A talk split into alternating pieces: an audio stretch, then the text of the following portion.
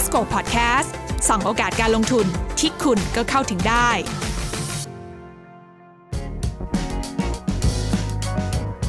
อยากรู้จักร้านกาแฟน้องใหม่สัญชาติจีนแท้ที่อายุไม่ถึงสองปีแต่ต้องทำให้พี่ใหญ่อย่าง Starbucks ต้องสั่นสะเทือนกันไหมคะ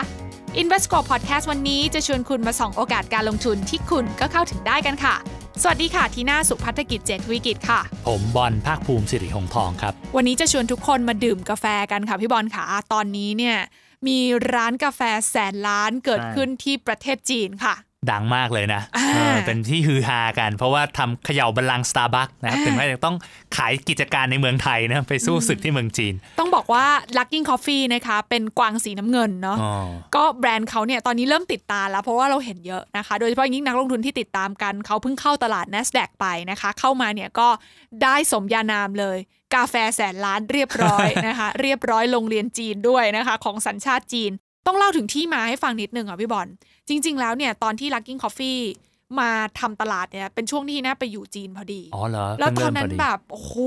เขาโหมกระหน่ำในเรื่องของโปรโมชั่นเยอะมากนะคะเราก็สงสัยว่านี่มันคืออะไรส่งคูปองมาให้ไปกินกาแฟฟรีคือฟรีจริงๆนะแค่โหลดแอปแล้วก็ไปสแกนที่ร้านเนี่ยได้ฟรีเลยหนึ่งแก้วกาแฟสดด้วยจะเลือกแบบมอคค่าลาเต้อะไรอย่างเงี้ยได้เลยแล้วนอกจากนั้นเนี่ยถ้าทีน่าเหมือนแบบส่งให้พี่บอลอย่างเงี้ยค่ะพี่บอลก็จะได้ฟรีแก้วหนึ่งถ้าพี่บอลไปใช้ถูกปะทีน่าได้ฟรีแก้วหนึ่งโอ้โหอ่าโอเคเออแชร์ลูกโซ่เลยในโมเดลถูกๆเพราะฉะนั้นยิ่งทีน่าชวนคนเยอะทีน่าก็จะได้ฟรีเยอะอ๋อแล้วมันเป็นโมเดลที่ทำให้เรารู้สึกว่าอยากรู้จักจังเลยไอ้ร้านกาแฟเจ้านี้นี่มันยังไงมาท่าไหนเนี่ยก็เลยไปเจอบทความนะคะที่คุณเจนนี่ซึ่งเป็น founder ของ Luckin Coffee นะคะเขาเล่าให้ฟังว่าเขาเนี่ยเป็นผู้บริหารก่อนหน้านี้ก็เป็นผู้บริหารบริษัทเทคคอมพานีเนี่ยแหละค่ะทำเกี่ยวกับเรื่องของรถเช่าเนาะ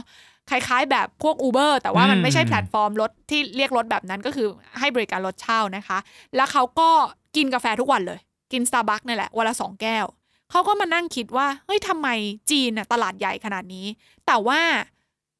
ร้านกาแฟ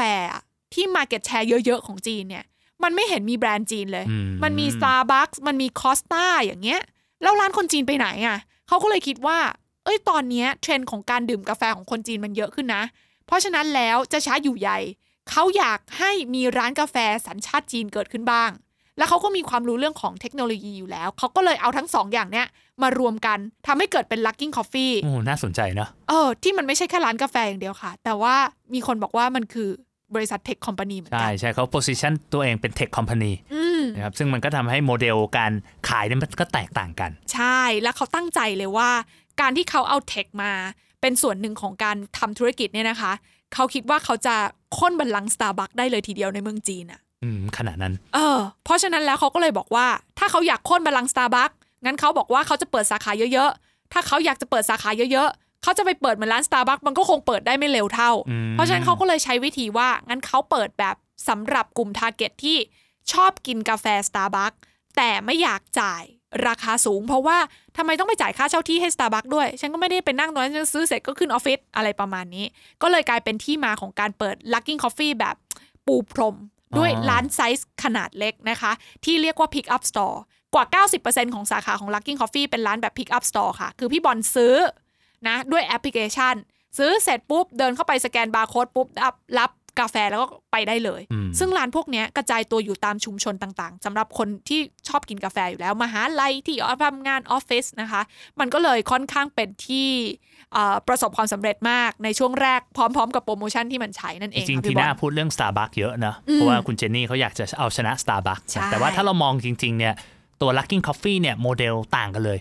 นะครับถ้าใครเคยตาม Starbucks เนี่ยรู้ว่า Starbucks เนี่ย position ตัวเองให้เป็น third place ก็คือเป็นบ้านหลังที่สามนะครับเพราะฉะนั้นเนี่ยเขาจะสร้างบรรยากาศการบริการเข้าไปต้องมีกลิ่นหอมของกาแฟโชยมาสร้าง experience ให้คนไปนั่งเนี่ยมันได้ experience ตรงนี้นะครับแต่เราก็อย่าลืมไปว่าคนที่กินกาแฟ Starbucks แต่ไม่ได้นั่งที่ร้าน Starbucks ก็เยอะนะอ่าก็มีเหมือนกันมันมันก็เป็นผมว่ามันเป็นโอกาสแหละว่าคนกลุ่มนี้อาจจะคิดว่าเฮ้ยถ้าซื้อกาแฟไม่ต่างกันจะสามารถทำไมเราไม่ไปซื้อ Luckin Coffee ล่ะเออเออมันก็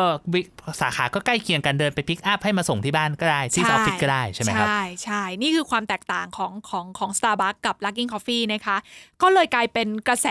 ในช่วงหนึ่งว่าโอ้โห Luckin Coffee เนี่ยลุยเปิดตลาดนะคะเปิดสาขาเยอะมากนะคะแล้วก็ คือตอนนี้พี่บอลมันมี data อันนึงเขาบอกว่า Luckin Coffee เปิดสาขาใหม่ทุกๆสามชั่วโมงครึ่งโอ้โห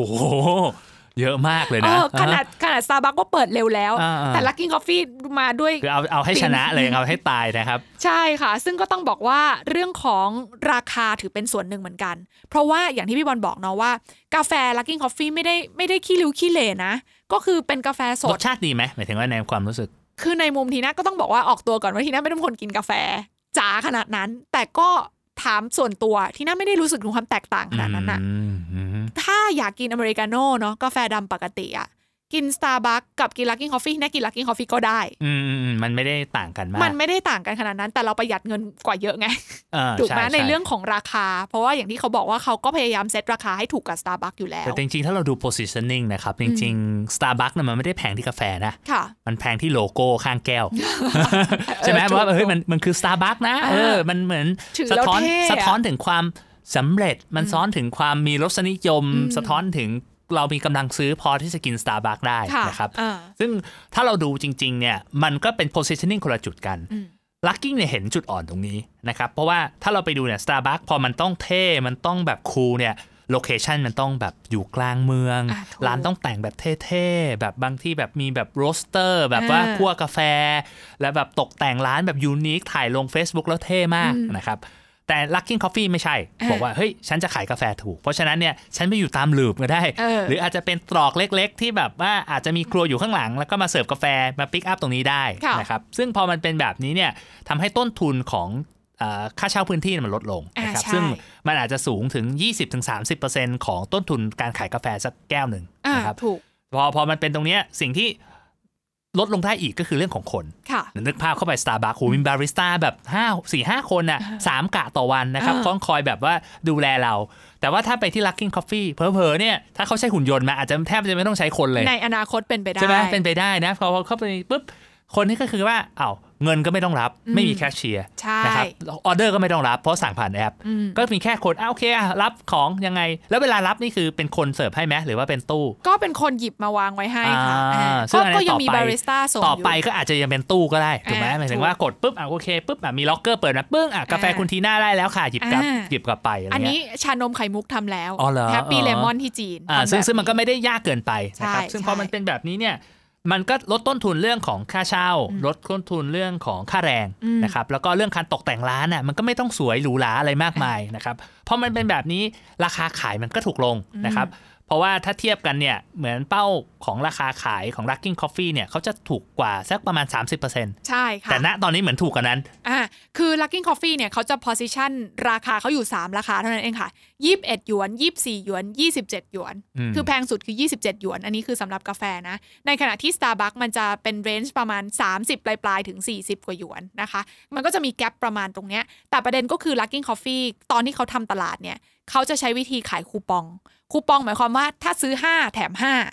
ก็คือเหมือนซื้อหนึ่งแถมหนึ่งเลยถูกไหมคะแต่ต้องซื้อจ่ายล่วงหน้าแต่ต้องจ่ายล่วงหน้าห้าแก้วแต่ว่ามันมีอายุคือประมาณปีนึงนะคือตอนนี้ที่น่ายังมีอยู่เลยนะคือกลับมาแล้วก็ยังแบบไม่จริงๆเขาช็อตเงินที่ว่าเออเอาเงินไปไว้ก่อนหมุนเงิน invest ไอ้ลูกค้าได้ละเออก็เป็นไปได้ก็เป็นไปได้แต่ก็เป็นวิธีที่ทำให้เรารู้สึกว่าคือถ้ายี่สิบเอ็ดหยวนนะกินอเมริกาโน่อ่ะพี่บอลแก้วนึงมันเหลือสิบหยวนอย่างเงี้ยมันไม่ต้องคิดมากเลยนะไม่ต้องคิดมาก Starbucks ให้ลดแลกแจกแถมก็ยังสี่ สามสิบกว่าหนึ่งในสามนะถูกต้องแล้วก็ประเด็นก็คือว่านอกจากเรื่องของคูปองพวกเนี้ยที่มันให้เราซื้อแบบเป็นแพ็คเกจแบบนี้ได้แล้วใช่มั้ยคะมันยังมีคูปองส่งให้เรากระตุ้นการซื้อของเราเป็นระยะระยะเช่นวันนี้คุณกินกาแฟแล้วหรือยังแล้วลดให้คุณ เจ็ดสิบเปอร์เซ็นต์ คือลด เจ็ดสิบเปอร์เซ็นต์ น่ะบางทีทีน่ากินได้ถูกสุดอ่ะเจ็ดหยวนสามสิบห้าบาทค่ะเออๆเหมือนกับกินกาแฟนมไข่มุกบ้านเราเลยนะเออเหมือนกับกินกาแฟเมืองไทยอะไรอย่างเงี้ยแล้วในคุณภาพที่แบบคล้ายๆ Starbucks ทำไมเราไม่กินล่ะถูกป่ะใช่ๆเออจริงๆอันนี้อีกอย่างนึงกับเรื่อง brand positioning นะครับแก้ว Starbucks ถือแล้วเท่นะครับการที่ Luckin Coffee จะขายได้มันต้องถือแล้วเท่เหมือนกันอ่าต้องไม่ไม่ไม่ต่างกันไม่น่าเกลียดอ่ะต้องไม่น่าเกลียดนะครับไม่ใช่แบบอารมณ์แบบซื้อกาแฟเซเว่นมันหมายถึงว่า คือกาแฟอร่อยนะเซเว่นแต่ว่าด้วยความเท่มันอาจจะยังไม่เท่า Starbucks นะครับซึ่งตรงเนี้ยเข้าใจว่า Luckin ก็โฆษณาโหมโฆษณาเหมือนกันเนาะทำแบรนดิ้งใช่ทำโฆษณาหนักมากนะคะแต่ว่าเขาส่วนใหญ่เนี่ยเขาใช้ทำบนแบบบนออนไลน์เพราะว่าเขาไปพาร์ทเนอร์กับ Tencent หรือว่าเจ้าของ WeChat เนี่ยแหละค่ะเพราะฉะนั้นแล้วใน WeChat เนี่ยนอกจากแบบเขาจะสามารถทำให้เป็น fully cashless ร้านกาแฟได้แล้วเนี่ยก็คือว่าเวลาเราสั่งทุกอย่างเนี่ยเราสามารถสั่งผ่านแอปแล้วก็จ่ายผ่าน WeChat Pay เขาก็จะมีข้อมูลเราอยู่ในนั้นอยู่แล้วถูกไหมคะเขาไม่ได้รับเงินสดเราเลยเขาจะรู้ว่าเราคือใครอยู่ที่ไหนเดินทางไปไหนชอบกินอะไรเวลาไหนรู้หมดทุกอย่างเลยแล้วก็ใน WeChat เนี่ยมันก็จะยิงกลับมาเป็นแอดให้เราให้เราเตือนเราว่าคุณไม่ได้กินนานแล้วนะกลับมากินเราหน่อยซิ อ, อะไรอย่างเงี้ยหรือเดินฉบๆสาขานี้เอ๊ะสาขาใหม่เพิ่งเปิดนะถูกแล้วประเด็นก็คือว่าการที่เขาใช้เทคโนโลยีแบบนี้มันทำให้มี data นะคะพอมี data มันยิงโฆษณาตรงกลุ่มเป้าหมายได้มากขึ้นโดยไม่เปลืองไม่ต้องกราดไม่ต้องทำทีวีขนาดนั้นมันก็ใช้วิธีแบบนี้แล้วก็เหมือนแบบสร้างสร้างแรงกระตุ้นให้เรากลับไปจับจ่ายกลับไปซื้อกาแฟเขาได้เพราะฉะนั้นแล้วเรื่องของแบบการโฆษณาเนี่ยมันมันอยู่รอบตัวเราตลอดเวลาเลยเพราะว่าbehavior ของคนจีนเนาะมันก็อยู่บน WeChat อยู่แล้วค่ะพี่บอลซึ่งอันนี้มันก็ทำให้เขาสามารถวางแผนในการขยายสาขาได้ง่ายขึ้นใช่และ effective ขึ้นใช่เพราะว่าเขารู้ไงว่าคนซื้อของเขาลูกค้าของเขาส่วนใหญ่อยู่ตรงไหนบ้างนะคะเพราะฉะนั้นเขาไม่ต้องแบบไปแรนดอมมาลุ้นกันว่าเปิดสาขาเขารู้เยอะแค่ไหนอะแล้วทำงานที่ไหนรู้ไหมรู้เหรอจริงๆทีน่าว่ามันมีที่ลึกๆกว่านั้นนะคะพี่บอลคือมันมีบางบริษัทตอนนี้ใช้เรื่องของ WeChat มินิโปรแกรมเนี่ยเป็นการเช็ควันหยุดวันเวลาเข้างานของพนักงานคือสมมติว่าพี่บอลทำงานบริษัทนี้แล้วเขาแล้วเขาใช้แอปพลิเคชัน WeChat เป็นตัวหลักในเรื่องของการสื่อสารกับพนักงานเนี่ยเขาจะบอกว่าเอ้ยคุณจะซับมิตวันลาจะยื่นวันลายื่นขออนุมัติวันลาผ่าน WeChat ผ่านโปรแกรมเลยง่ายมากอะไรเงี้ยเพราะฉะนั้นทุกอย่างอ่ะมันก็จะอยู่ในข้อมูลตรงเนี้ยมันคือถังหลังบ้านที่มันแบบโอ้มีข้อมูลเราเยอะแยะเต็มไปหมดนะคะรวมไปถึงเรื่องแบบเรื่องการจับจ่ายใช้สอยของเราอ่ะมันก็จะรู้ว่าเราเราอยู่ตรงไหนทำงานที่ไหนเดินทางยังไงชอบกินกาแฟเวลาไหนพวกเนี้ยมันเป็นสิ่งที่ทำให้ข้อมูลของ Luckin Coffee เนี่ยมันเอาไปประมวลต่อได้ไงว่างั้นถ้าเขาจะเปิดสักสาขานึงควรจะเปิดช่วงเวลาตรงไหนถึงตรงไหนนะโลเคชั่นตรงไหนที่มีพูลของลูกค้ามากที่สุดโดยที่ไม่ต้องคำนึงว่ามันอาจจะต้องเป็นแบบโอ้ริมถนนคนเห็นเยอะๆอย่างที่พี่บอลบอกใช่อันนี้มันก็น่าสนใจนะครับซึ่งพอเรามีข้อมูลเนี่ยภาพนี้มันอาจจะไม่เกิดขึ้นในเมืองไทยเพราะว่ามันไม่มีซูเปอร์แอปที่แบบครองตลาดแล้วมี data เยอะขนาดนี้นะครับอย่างเมืองไทยมันก็ยังหลายๆแอปเนาะเราจ่ายเงินเราก็ยังไม่ได้จ่ายผ่านแอปเดียวแต่ที่เมืองจีนเนี่ยถามว่าถ้ามี WeChat นี่น่าจะอยู่ได้ทั้งวันเออผ่านทุกอย่างนะครับเรียกได้ทุกอย่างเลยเราจะได้คุยเรื่อง Tencent กันมากขึ้นนะครับแต่ว่ามองในมุมนึงจะทำสิ่งที่ Tencent โคกับ Luckin Coffee Luckin Coffee เนี่ยจะทำให้เขาสามารถทำ customize service ได้ customize pricing ด้วยนะครับเช่นว่าเฮ้ยคนนี้ไม่ค่อยกินน่ะเราอยากจะลดราคาให้เขาอ่ะเออเราเราไม่ต้องกลาดด้วยนะครับไม่ไม่เปลืองทีน่ากินประจำอยู่แล้วเพราะฉะนั้นเนี่ยทีน่าจะไม่ได้ส่วนลดนะถ้าคนที่แบบไม่ไม่ค่อยกินหรือนานๆกินเฮ้ยหายไปนานจังเราจะดึงคนนี้กลับมาอ่ะแถมสักแก้วนึงหนึ่งแถมหนึ่งนะโปรโมชั่นอาจจะแรงนิดนึงนะครับดึงกลับมาทำให้ในการบริหารต้นทุนเนี่ยบริหารจัดการได้ดีขึ้นแล้วก็ได้รายได้มากขึ้นพี่บอลหนูแชร์ให้ฟังนิดนึงว่าจริงๆแล้วมันมีวิธีที่มันเก๋กว่านั้นคือเวลาที่เราสั่งกาแฟเสร็จแล้วค่ะพี่บอลซื้อกาแฟเสร็จปุ๊บเนี่ยมันจะมีลิงก์ให้แชร์ต่อซึ่งลิงก์เนี้ยมันจะบังคับให้เราส่งไปให้เพื่อนๆใน WeChat เราซึ่งถ้าพอเพื่อนๆเรากดจากลิงก์นั้นน่ะมันจะเหมือนเป็นเหมือนแบบตู้สล็อตอะค่ะมันจะฟึ๊ดๆๆออกมาเป็นเหมือนแบบเราแรนดอมอ่าเหมือนชิงรางวัลว่าเราได้คูปองส่วนลดเท่าไหร่สมมุติว่าเราได้คูปองส่วนลด เจ็ดสิบเปอร์เซ็นต์ เราก็จะรู้สึกว่าเฮ้ยเออเดี๋ยวต้องกินละเพราะว่าคูปองส่วนลดพวกนี้มันจะมีอายุอาจจะให้ภายในสามวันคุณต้องรีบไปกิน Luckin Coffee ซึ่งตอนแรกอ่ะเราก็คิดว่าโอ๊ยมันคงต้องเป็นอะไรที่แรนดอมแน่ๆเลยแต่จริงๆแล้วมันไม่ใช่นะคะพี่บอลจริงๆแล้วอ่ะเค้ามอนิเตอร์เราอยู่ว่าอย่างที่พี่บอลบอกเลยว่าอย่างเพื่อนทีน่าคนเนี้ยที่น่าส่งส่งส่งลิงก์ให้ไปกดคูปองเนี่ยเค้าไม่ได้กินนานแล้วเพราะฉะนั้นแบบส่งให้เขาเยอะๆหน่อยละกันให้เขากลับมากินอืมก็จะลดเยอะนิดนึงใช่ลดเยอะนิดนึงหรืออีกประเด็นนึงอันนี้ก็น่าสนใจก็คือเค้าจะลดเฉพาะกาแฟที่ตอนนี้เขาอยากออกตัวเยอะๆยกตัวอย่างเช่นตัวไหนที่โปรโมทเยอะอ่าใช่สมมุติว่าอ่าลาเต้ลาเต้สมมุติว่าถ้าคุณกินกินแคตตากอรี่ลาเต้คุณจะสามารถได้ส่วนลดแบบ เจ็ดสิบเปอร์เซ็นต์ นะคะที่ถ้าคุณสั่งอย่างอื่นอาจจะไม่ได้ลดนะเพราะอะไรเพราะว่าอย่างของ Luckin Coffee เนี่ยเขาจะรู้ใช่ป่ะคะว่า potential ที่เราจะไปสั่งจะอยู่ที่ร้านตรงไหนเพราะเขารู้นี่เราเราเราใช้ WeChat ตลอดถูกไหมร้านตรงนั้นน่ะ สต็อกไหนมันเกินเยอะเขาอยากจะเร่งระบายสต็อกหรือว่าร้านตรงนั้นอยากจะเพิ่มยอดตรงไหนมันก็เนี่ยมันมันได้หมดเลยอ่ะหลังบ้านมันเป็นแบบสุดยอดเลยใช่ไหม Big Data ที่มันกองอยู่ข้างหลังช่วงนี้สาขานี้คนเยอะใช่ไหมก็ไปรับสาขานี้โปรโมชั่นพิเศษก็ต้องเดินไปหน่อยนึงแต่ว่าเขาก็ utilize ตัวไอ้การ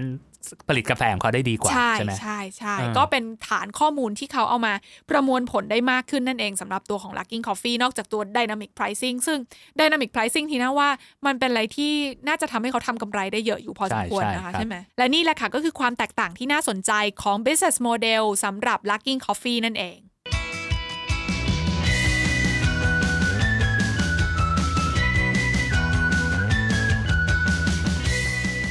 ซึ่งถ้ามองถึงโอกาสในการเติบโตของ Luckin Coffee ค่ะพี่บอลก็ต้องย้อนกลับไปว่าคุณเจนนี่เนี่ยซึ่งเป็น founder เนาะเขาก็ค่อนข้างเห็นภาพว่าตลาดจีนตอนนี้เนี่ยเทรนด์เรื่องของการดื่มกาแฟมันกำลังมาแรงจริงๆมันมีข้อมูลมาฝากกันค่ะพี่บอลที่น่าไปลองอ่านดูเนี่ยเขาบอกว่าถ้าดูเรื่องของการดื่มกาแฟต่อคนต่อปีนะคะพี่บอลเชื่อหรือเปล่าว่าในจีนตอนเนี้ยเขาดื่มกันแค่ หกจุดสอง แก้วต่อคนต่อปีเท่านั้นเองหกแก้วเองเหรอหกแก้วคือทั้งปีเนี่ยโอ้โหพี่กินอยู่สักสองอาทิตย์นึงก็เกินแล้วหกแก้วนั่นน่ะสิในขณะที่ถ้าเทียบกันเอาแบบเอาแบบเอาแบบสุดโต่งเลยนะอเมริกาเนี่ยเขาบอกว่าอัตราเฉลี่ยการดื่มกาแฟต่อคนต่อปีอยู่ที่สามร้อยแปดสิบแปดแก้วตกวันละแก้วตกวันละแก้วคือแก้วกว่าๆอันนี้คือฝั่งอเมริกาคือสุดโต่งนะญี่ปุ่นอยู่ที่สองร้อยเจ็ดสิบเก้าแก้วฮ่องกงสองร้อยสี่สิบเก้าแก้วนะแต่ประเทศที่น่าสนใจคืออันนี้คือไต้หวัน mm-hmm. ไต้หวันเนี่ยจริงๆแล้วชานมเขาก็อร่อยเนาะแล้วก็เป็นประเทศของต้นกำเนิดนะชานมไข่มุกถูกแล้วก็เป็นประเทศที่ดื่มชาเยอะเหมือนกับจีนที่ที่ตอนนี้ก็ดื่มชากันเยอะนะคะแต่ว่าไต้หวันตอนนี้ยังบริโภคกาแฟเนี่ยสองร้อยแก้วต่อคนต่อปีเลยโอ้เพราะฉะนั้นมันเห็นแก๊ปโอกาสมันมหาศาลอ่ะถูกคือมันไม่แปลกว่าทำไมคุณเจนนี่เขาถึงบอกว่าเฮ้ยมันเห็นเทรนด์นะว่าว่ามันมาจริงๆนะคะแต่ก็ต้องยอมรับว่ามันอาจจะต้องใช้ใช้เวลาสักหน่อยเพราะว่าคนจีนเนี่ยถ้าพี่บอลไปเที่ยวเมืองจีนจะสังเกตว่าคนจีนส่วนใหญ่ชอบดื่มชาเป็นหลักนะแต่ว่าก็เริ่มมีบางส่วนแล้วที่เป็นมนุษย์คนทำงานมนุษย์เงินเดือนเนี่ยก็จะเริ่มทานกาแฟเยอะขึ้นนะคะตรงเนี้ยมันก็เลยกลายเป็นโอกาสที่ทำให้เราเห็นว่าตลาดของกาแฟเนี่ยมันค่อนข้างมาแรงมากๆในเมืองจีนนั่นเองครับแต่ว่าจริงๆถ้าเรามองการเติบโตนะเพราะว่าพาร์ทเนี่ยจะคุยเรื่องการเติบโตธุรกิจ Luckin Coffee เนี่ยก็คือธุรกิจรีเทลค้าปลีกนะครับก็กลับไปโมเดลเดิมที่ผมเคยพูดว่าการจะเติบโตธุรกิจค้าปลีกคือจำนวนสาขาและยอดขายต่อสาขานะครับเราดูง่ายๆจำนวนสาขาเนี่ยถ้าเรามาดูเนี่ยณสิ้นปีที่แล้วเนี่ย Luckin Coffee มีสาขาอยู่ประมาณสักสองพัน สาขานะครับแล้วปีนี้เขาจะเปิดอีก สองพันห้าร้อย สาขา สองพันห้าร้อย สาขาเยอะมากเยอะมากนะครับคือโตโตเยอะกว่าปีนี้เปิดเท่ากับมากกว่าปีที่แล้วทั้งปีนะครับซึ่งมันเป็นแบบนี้เนี่ยถ้านับจำนวนสาขานะปีนี้เขาน่าจะใกล้เคียงกับ Starbucks แล้วเพราะ Starbucks มี สามพันเจ็ดร้อย แต่เปิดได้สักประมาณปี ห้าพันหกร้อย นะครับก็จะใกล้เคียงกันเบอร์ๆจะแซงแล้วแต่ยอดขายกว่าสาขาพอๆกันยอดขายต่อสาขายังไงเขายังสู้ Starbucks ไม่ได้เพราะว่าจำนวนสาขามันใหญ่กว่านะครับแล้วก็อยู่ในพื้นที่ที่ดีกว่าแต่ถ้าเขาเปิดแบบนี้ไปเรื่อยๆใช่มั้ยเผลอๆเป็นหมื่นสาขาสบายๆนะครับมันก็อาจจะไม่ได้ใช้เวลานานเกินไปสิ่งที่ที่เราต้องคิดนะครับว่าพอเราเติบโตเนี่ยด้วยโลเคชันแล้วเนี่ยมันมันจะกำไรไหม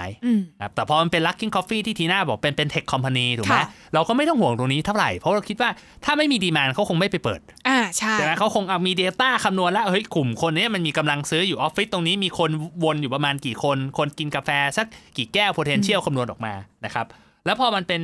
แบบนี้เรื่องการเปิดสาขาเราอาจจะไม่ได้ห่วงมากแต่สิ่งที่น่ากังวลก็คือว่าเอ๊ะแล้วยอดขายต่อสาขาเนี่ยมันจะโอเคหรือเปล่านะครับแล้วแนวโน้มมันจะเป็นยังไงเราต้องคอยติดตามโอกาสเนี่ยก็คือว่าส่วนแรกคือมันอาจจะขายสินค้าชนิดอื่นได้ไหมนอกจากกาแฟอาจจะไปขายชานมไข่มุกตอนนี้เขามีแล้วเขามีแล้วมีชานมไข่มุกเขามีแคทใหม่แล้วเขาฮิตแม้ที่เมืองจีนชานมไข่มุกชีสฮิตมากค่ะตลาดชานมไข่มุกใหญ่มากนะคะที่เมืองจีนเนี่ยโดยเฉพาะอย่างยิ่งแบบแบรนด์ที่มาจากไต้หวันนะคะเขาบอกว่ารายได้ปีปีนึงเนี่ยโอ้โหคือคือเป็นหมื่นล้านได้อะค่ะพี่เพราะว่ามันอันนี้มันเป็นแพลตฟอร์มไงเพราะฉะนั้นมันมองดูมาLuckin Coffee คือแพลตฟอร์มจะขายอะไรก็ได้นะครับจะขายขนมขายแซนด์วิชจริงๆมันก็ขายได้นะตอนนี้ขายแล้วอ๋อเหรอครับมันมีโอกาสเนี่ยถ้าเราดูว่าเฮ้ยแล้วเขามี data เขารู้ว่าผู้บริโภคเขาชอบอะไรอาจจะเอา data จากโปรแกรมอื่นซอสอื่นมาคำนวณแล้วก็กลายเป็น offer สินค้าที่ผู้บริโภคอาจจะไม่รู้ว่าฉันต้องการน่ะแต่พอ offer ไปแล้วขายได้นะครับและอีกมุมนึงเรื่องของการเติบโตก็คือเรื่องของราคา นะเห็นที่หน้าบอกวันนี้เขาลดเยอะเนาะประมาณสักกี่เปอร์เซ็นต์เฉลี่ยถ้าช่วงแรกๆเนี่ยก็คือลด ห้าสิบเปอร์เซ็นต์ เลยค่ะถ้าเราซื้อคูปองห้าแถมห้าเนาะแต่หลังๆมาเนี้ยก็ต้องบอกว่าเขาก็พยายามที่จะเหมือนแบบอาจจะเป็นสองแถมหนึ่งนะคะแล้วก็เพิ่มขั้นต่ำในการส่ง delivery ก่อนหน้านี้ก็คือถ้าซื้อถึงสามสิบห้าหยวนก็ส่งฟรีละแต่ตอนนี้มันต้องเป็นห้าสิบห้าหยวนถึงจะส่งฟรีโอเคก็บังคับให้คนซื้อเพิ่มใช่ซึ่งเราซื้อแค่สองแก้วก็ไม่พอไงเพราะว่าราคาแพงสุดของมันคือยี่สิบเจ็ดถูกป่ะยี่สิบเจ็ด ยี่สิบเจ็ดมันก็เป็นห้าสิบสี่ก็ต้องสามแก้วมันก็ต้องสามแก้วอยู่ดีอะไรประมาณนี้ก็คืออันนี้มันถามว่า discount ลดลงนะครับอย่างของเดิมเนี่ยสมมุติเขาตั้งใจจะขายหนึ่งร้อยบาทเขาขายห้าสิบใช่มั้ยแล้วก็ถ้า discount ลดลงจากห้าสิบเหลือสักสามสิบเปอร์เซ็นต์ ราคาขายมันก็เพิ่มขึ้นเยอะมากเลยนะ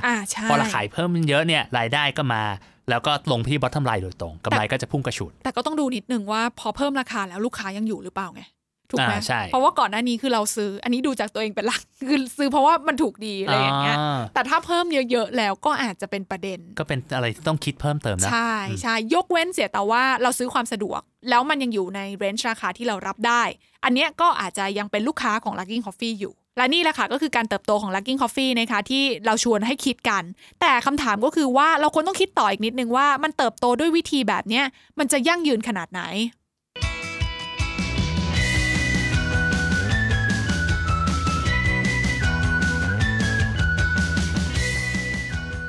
มองในมุมของความเสี่ยงกันบ้างนะคะก็ต้องเล่าให้ฟังกันนิดนึงว่าสำหรับ Luckin Coffee เองเนี่ยเป็นธุรกิจที่เรียกว่าหวือหวามากเลยใช่ไหมคะพี่บอลคะใช่ใช่ก็เป็นธุรกิจที่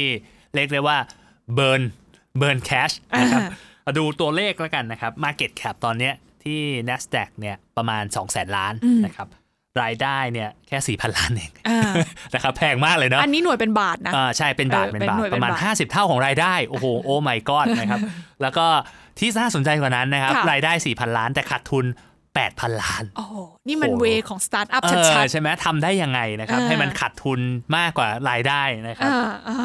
ก็ต้องบอกว่าการที่เขาใช้กลยุทธ์เรื่องของการเรียกลูกค้าด้วยการจัดโปรโมชั่นนะคะอย่างที่เล่าไปตอนแรกไงว่าลูกค้าใหม่เนี่ยกินฟรีตลอดนะคะแล้วหลังจากนั้นพอเราติดใจแล้วเนี่ยเราชวนเพื่อนหมดแล้วเราหมดโควต้ากินฟรีแล้วเนี่ยเราก็ไปซื้อคูปองเขาซึ่งคูปองเขาก็ยังลดแบบราคาแบบโอ้โหเทมติ้งมากอยู่ดีนะคะอย่างที่บอกว่าราคาขายสุดท้ายกินกาแฟอเมริกาโน่แก้วหนึ่งอาจจะอยู่แค่ เจ็ดแปด หยวนเท่านั้นเองมันก็เลยไม่แปลกว่าทำไมเขาถึงขาดทุนเยอะขนาดนั้นค่ะพี่บอลใช่แล้วก็จริงๆคำถามคือว่า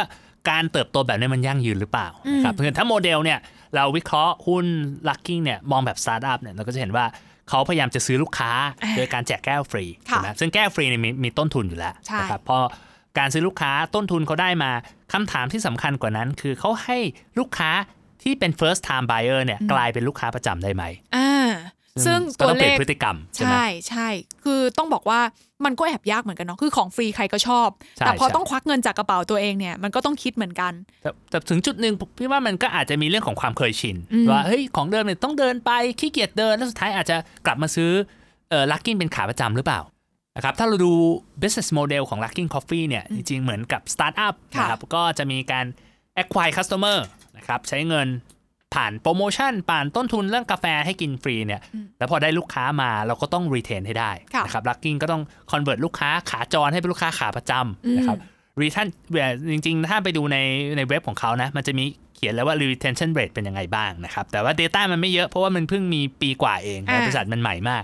แต่เราจะเห็นแล้วว่าเฮ้ยเทรนด์มันไม่ได้มันไม่ได้สวยหรูนะพอหลังจากโปรโมชั่นหมดแล้วคนก็ไม่ได้กลับมาซื้อซ้ำเยอะขนาดนั้นนะครับแล้วก็บางช่วงก็หายไปเยอะเลยมันก็เข้าใจได้เข้าใจได้ก็อย่างอย่างถ้าสมมติว่าสังเกตอะค่ะพี่บอลก็คือคนเวลาได้ของฟรีเนาะมันก็ไม่ลังเลไงของฟรีมันไปเอาได้ไงใช่ไหมแต่ว่าถ้ากลับมาแล้วเราต้องซื้ออีกรอบแล้วต้องเสียตังค์เนี่ยบางคนก็ถ้าไม่ได้ชอบจริงๆก็รู้สึกเออไม่ได้ไม่ได้อยากซื้อนะแต่ว่าถ้าคนชอบอะที่น่าสังเกตน้องๆที่ที่เรียนอยู่ที่จีนนะนะคะคือก่อนหน้านี้เขาจะชอบกินกาแฟ Starbucks มากเลยแต่ว่าพอมี Luckin Coffee อะแล้วรู้สึกว่ากาแฟมันไม่แย่แล้วมันก็สบายกว่าคือราคาก็ถูกกว่าสบายกว่าก็สบายกว่ามันกลายเป็นว่าเขาเปลี่ยนพฤติกรรมไปเลยนะคะว่าถ้าซื้อก็ซื้อก็ได้อะไม่ได้ซีเรียสเพราะว่ามันมันสะดวกกว่าจริงๆอะไรอย่างเงี้ยใช่เพราะว่าจริงๆมันก็อย่างที่บอกไว้ตอนแรกว่าก็จะมีลูกค้ากลุ่มนึงที่ซื้อ Starbucks แต่อาจจะไม่ได้แคร์มากว่าต้องเป็นแก้ว Starbucks ใช่ใช่อาจจะอยากได้กาแฟดีๆเออกินแล้วก็เอาสะดวกเอารวดเร็วใช่ไหมครับซึ่ง Luckin ตอบโจทย์กลุ่มเนี้ยคือถ้าสมมติว่าเขาเจอแล้วเขาทำให้ติดใจได้จริงๆอ่ะมันก็เหมือนกับว่า เหมือนเหมือนที่เราเคยคุยกันเนาะพี่บอลเนาะว่าแบบ Starbucks อ่ะเหมือนรถ Ford อ่ะถูกไหมคะแต่ถ้าสมมุติว่าเขาไปเจอ Tesla แล้วอ่ะก็คือเหมือน Luckin Coffee เนาะเขาก็จะรู้สึกว่าแบบโอ้ขับ Tesla มันดีกว่าอย่างนี้นี่เองมันแตกต่างกันยังไงนะมันก็จะกลับไป Ford ยากแหละใช่ใช่มันก็สุดท้ายมันเป็นการเปลี่ยนพฤติกรรมผู้บริโภคใช่ไหมครับเป็นการ educate ลูกค้าแต่สิ่งที่น่าคิดก็คือว่าการ educate ลูกค้าคนที่เป็น first mover เข้ามาอยู่ในตลาดเนี่ยอาจจะไม่ใช่ผู้ชนะเสมอไปเอออันนี้ถูกเพราะว่าถ้าเรานึกถึง Grab กับ Uber บ้านเราเนาะคือบ้านเราเนี่ย Uber มาเป็นคน educate พวกเราว่าเอ้ยเนี่ยมันมีการใช้รถแบบนี้นะใช่เรียกแบบ ride hailing โดยใช้ Uber สิไม่ต้องเรียกแท็กซี่ก็ได้แต่กลับกลายเป็นว่าสุดท้าย Uber บายบายไปก่อนใช่ Grab มาเป็นผู้ชนะนะครับซึ่งมองในในในแล้วว่าภาพการแข่งขันที่เมืองจีนมันเป็นไปได้นะเพราะนะวันนี้ก่อนหน้านี้คนไม่คิดหรอกว่าจะกินกาแฟสดออนไลน์อ่ะสั่ง delivery อ่ะมันไม่มีคือลูกค้านึกไม่ออกนะมันต้องใช้เวลาในการคัดไอ้ educate ลูกค้าเยอะสมมติถ้าคู่แข่งจะมาแข่งกับ Luckin Coffee แล้วบอกว่าเนี่ยโปรโมชั่นเหมือนกันเลยแต่วันนี้เขาไม่ต้อง educate ลูกค้าแล้วใช่ใช่มั้ยเขาก็อาจจะดึงลูกค้าไปแย่งกันไปแย่งกันมาพอมีสองเจ้าอ้าวตายแล้ว Luckin Coffee แทนที่จะตัวเองจะขึ้นราคาได้หรือลดส่วนลดได้ก็ทำไม่ได้แล้วเออเออกลายเป็นว่าสุดท้ายก็ต้องขาดทุนไปเรื่อยๆอย่างเงี้ยครับอันนี้เป็นตาอยู่ใช่มั้ยครับภาษาไทยเออเป็นโมเดลที่จริงๆถามว่าเฮ้ยวันนี้เค้าเค้าอาจจะดูว้าวนะแต่เค้าอาจจะยังไม่ใช่ผู้ชนะในในในท้ายที่สุดครับต้องดูต้องตามดูต่อว่าเขาจะทำได้มากน้อยขนาดไหนเพราะว่าถ้าพี่บอลพูดเหมือนตอนแรกว่าจริงๆแล้ว Luckin Coffee ไม่ใช่ร้านกาแฟนะเขาเป็นแพลตฟอร์มถูกไหมคะพี่บอลใช่ครับคือเขาเข้าถึงถ้าเขาพยายามเปิดสาขาเยอะๆเพราะเขาอยากจะเข้าถึงลูกค้าให้ได้มากที่สุดเพราะฉะนั้นแล้วเนี่ยถ้าพูดในประเด็นว่าเขาอยากเข้าถึงลูกค้าแบบเนี้ยจริงๆแล้วคนที่จะมา copy แพลตฟอร์มแบบนี้ได้อะ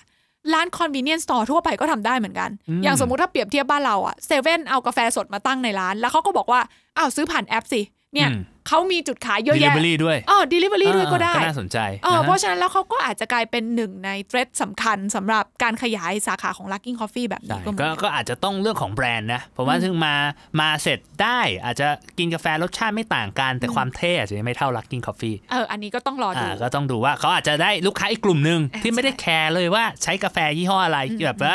แก้วยี่ห้ออะไรไม่แต่ขอกาแฟรสชาติโอเคราคาถูกก็อาจจะมีแย่งลูกค้าตลาด Luckin Coffee ไปได้เออเป็นไปได้เป็นไปได้นะคะแล้วนอกจากนั้นมีความเสี่ยงอะไรถ้าพี่บอลประเมินแล้วว่าแบบเอ้ยต้องตามดูต่ออีกมันมีเรื่องอะไรบ้างจริงๆตัวนี้เนี่ยหลักๆก็คือเรื่องเรื่องของการเงินเลยนะครับเพราะว่าเป็นธุรกิจที่เรียกได้ว่าไม่ใช่ไม่กำไรอย่างเดียวคือมันดูดเงินเยอะมากนะครับว่าเขาเรสเงินจากตอน ไอ พี โอ เนี่ยไปประมาณสักสองร้อยกว่าล้านเหรียญ นะครับแต่ว่าถามว่าสองร้อยกว่าล้านเหรียญเยอะไหมขาดทุนปีนึงก็หมดแล้วครับทีหน้านะครับเพราะฉะนั้นเนี่ยจะโตแบบอย่างเงี้ยแล้วโตแบบเขาเรียกว่าก้าวกระโดดแบบสุดๆแบบเบิ้ลเกินเบิ้ลตัวเองทุกปีทุกปีไปอย่างเงี้ยมันหมายความว่าต้องมีเงินในการขยายสาขาเงินในการทำโปรโมชั่นนะครับมีเงินในการที่จะต้องมาจ้างลงทุนระบบ ไอ ที อะไรเพิ่มเติมเนี่ยส่วนพวกเนี้ยมันทำให้กระแสเงินสดไม่ค่อยดีโอ้ยแต่เขาแบ็กดีนะคะพี่บอลเขามีเทมาเซกโฮดิ้งแบ็กอยู่เลยนะก็ต้องดูมันอาจจะแบ็กดีแต่ว่าถ้าเราลงทุนตอนนี้เราอาจจะโดนไดรูทจากจากการที่เขาต้องเพิ่มทุนถูกไหมครับเพราะฉะนั้นเนี่ยเราเคยถืออยู่สัดส่วนเขาอาจจะลดลงเพราะว่าหุ้นมันจำเป็นต้องใช้เงินสดต้องระดมทุนตลอดเวลานะครับอืมเออก็เป็นอะไรที่น่าตามเหมือนกันนะคะว่าสตาร์ทอัพเนาะถ้าจะใช้โมเดลแบบนี้มันต้องสายป่านยาวนิดนึงใช่ใช่เขาก็เลยเป็นเหตุผลว่าทำไมต้องเข้าตลาดก็ก็พอเห็นภาพได้นะคะนั่นก็คือมุมของ Luckin Coffee นั่นเองค่ะ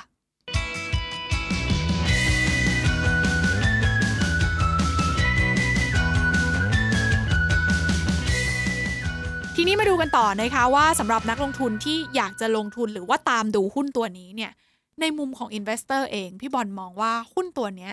จริงๆแล้วมันน่าสนใจขนาดไหนคะก่อนอื่นก็ถ้าใครอยากตามนะก็คือโค้ด แอล เค นะครับลิสต์อยู่ที่ Nasdaq ไปหาข้อมูลได้ข้อมูลค่อนข้างละเอียดถ้าอยากจะตามหุ้นนี้นะจริงๆบอกตรงๆเลยบอกทีหน้าตรงๆเลยว่าหุ้นแบบนี้พี่ไม่ถนัดเพราะว่าถ้ามองประเมินแบบนักลงทุนเนี่ยเหมือนหุ้นสตาร์ทอัพมากกว่าคือถ้าเราวิเคราะห์เราลงคิดว่าเฮ้ยเราลงทุนกับสตาร์ทอัพคิดว่ามีศักยภาพโอเคแต่ในฐานะ value investor รู้สึกว่าเป็นธุรกิจที่ยังยังไม่ถึงเวลาที่จะลงทุนเพราะว่าโมเดลแบบนี้มันยังไม่ได้พิสูจน์เลยนะว่ามันทำกำไรได้นะครับโอ้ยอดขายมันปั๊มง่ายอยู่แล้วถ้าเรามีทุนหนาเรามีเทคโนโลยีที่ดีเรากล้าเปิดสาขาคนอื่นไม่กล้าแล้ววันนี้ถ้าคนได้ยอดขายขนาดนี้คนอื่นอาจจะบอกว่าบ้าหรือเปล่าทำไปทำไมเดี๋ยวสุดท้ายก็จะเจ๊งนะครับมันก็เคยเกิดมาแล้วในหลายกรณีใช่ไหมโอโฟอะไรพวกนี้พวกแชร์จักรยานที่เมืองจีน มันก็อาจจะเกิดขึ้นกับ Luckin Coffee ก็ได้ครับก็ก็ต้องติดตามถามว่าเติบโตได้ไหมแน่นอนแต่ทำกำไรได้ไหมนี่ก็เป็นคำถามที่ต้องมานั่งติดตามกันอ่ะแล้วถ้าเป็นหุ้นลักษณะแบบนี้ที่ใช้โมเดลการทำธุรกิจแบบนี้ซึ่งหลังๆมานี้เราจะเริ่มเห็นเยอะขึ้นนะคะพี่บอลในมุมของ วี ไอ เองเนี่ยจะมองหรือว่าหาจังหวะที่เหมาะสมในการที่จะลงทุนหุ้นตัวเนี้ยที่ตอนไหนคือเขาต้องเริ่มมีกำไรแล้วหรือเปล่าแต่ถ้าตอนนั้นนะหุ้นมันก็แพงไว้มากแล้วนะเขาอาจจะต้องจุดสำคัญคือเขาต้องพิสูจน์ได้ว่าโมเดลนี้มันเวิร์กนะครับซึ่งอาจจะต้องไปดูที่แผนการขยายสาขาแล้วสาขาที่เปิดใหม่เนี่ยมันได้ยอดขายตามเป้าหรือเปล่าแล้วถึงจุดไหนมันจะมีกำไรนะครับอาจจะว่าเฮ้ยเนี่ยถ้าเขาบอกว่าเนี่ย ห้าพัน สาขาเราจะเริ่มมีสเกลแล้วเราสามารถแชร์ค่าใช้จ่ายได้เราจะเริ่มมีกำไรแล้วอันเนี้ยเราก็อาจจะเริ่มลงทุนได้เราอาจจะต้องเห็นเห็นแสงสว่างที่ปลายอุโมงค์ก่อนทีหน้าไม่งั้นถ้าเราลงไปตรงนี้แล้วมันสมมติมันจะเป็นแบบนี้อีกห้าปีนะครับเพิ่มทุนอีกสามรอบห้ารอบอย่างเงี้ยถามว่ามูลค่าเงินลงทุนเราณวันนั้นน่ะมันอาจจะมันอาจจะไม่เหลือแล้วก็ได้นะครับคือยอมซื้อที่อาจจะแพงหน่อยแต่มีความมั่นใจมากกว่าปลอดภัยกว่าคือถ้าถ้ามองในมุม value investor สำคัญที่สุดนอกจาก upside คือ downside หุ้นตัวนี้ประเมิน downside ยากพอมันประเมินดาวไซด์ยากเพราะว่าอย่าลืมนะรายได้แค่ สี่พัน ล้านเอง Market Cap สองแสน ล้านถามว่าวันพรุ่งนี้มันเหลือ Market Cap แสนล้านมันก็ยังไม่ได้แพงไปเท่าไหร่นะมันก็ยังใช่ป่ะมันมันก็ยังเอ้ยมันก็ยังไม่ได้ถูกเท่าไหร่นะมองแง่นึงคือผมมันก็ยัง Market Cap แสนล้านอะรายได้แค่ สี่พัน เองนะครับพอเราดูแบบเนี้ยก็ต้องระวัดระวังนิดนึงพี่บอลบอกว่าประเมินอัพไซด์ง่ายแต่ว่าประเมินดาวไซด์ยากใช่มั้ยคะบางคนบอกว่าไม่ได้ยากขนาดนั้น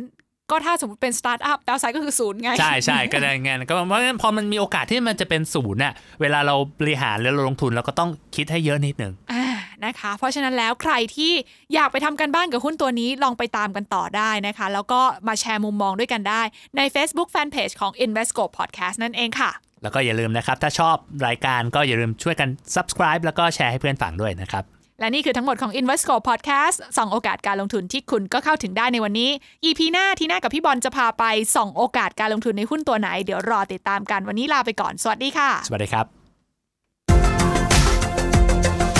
Invesco Podcast ส่องโอกาสการลงทุนที่คุณก็เข้าถึงได้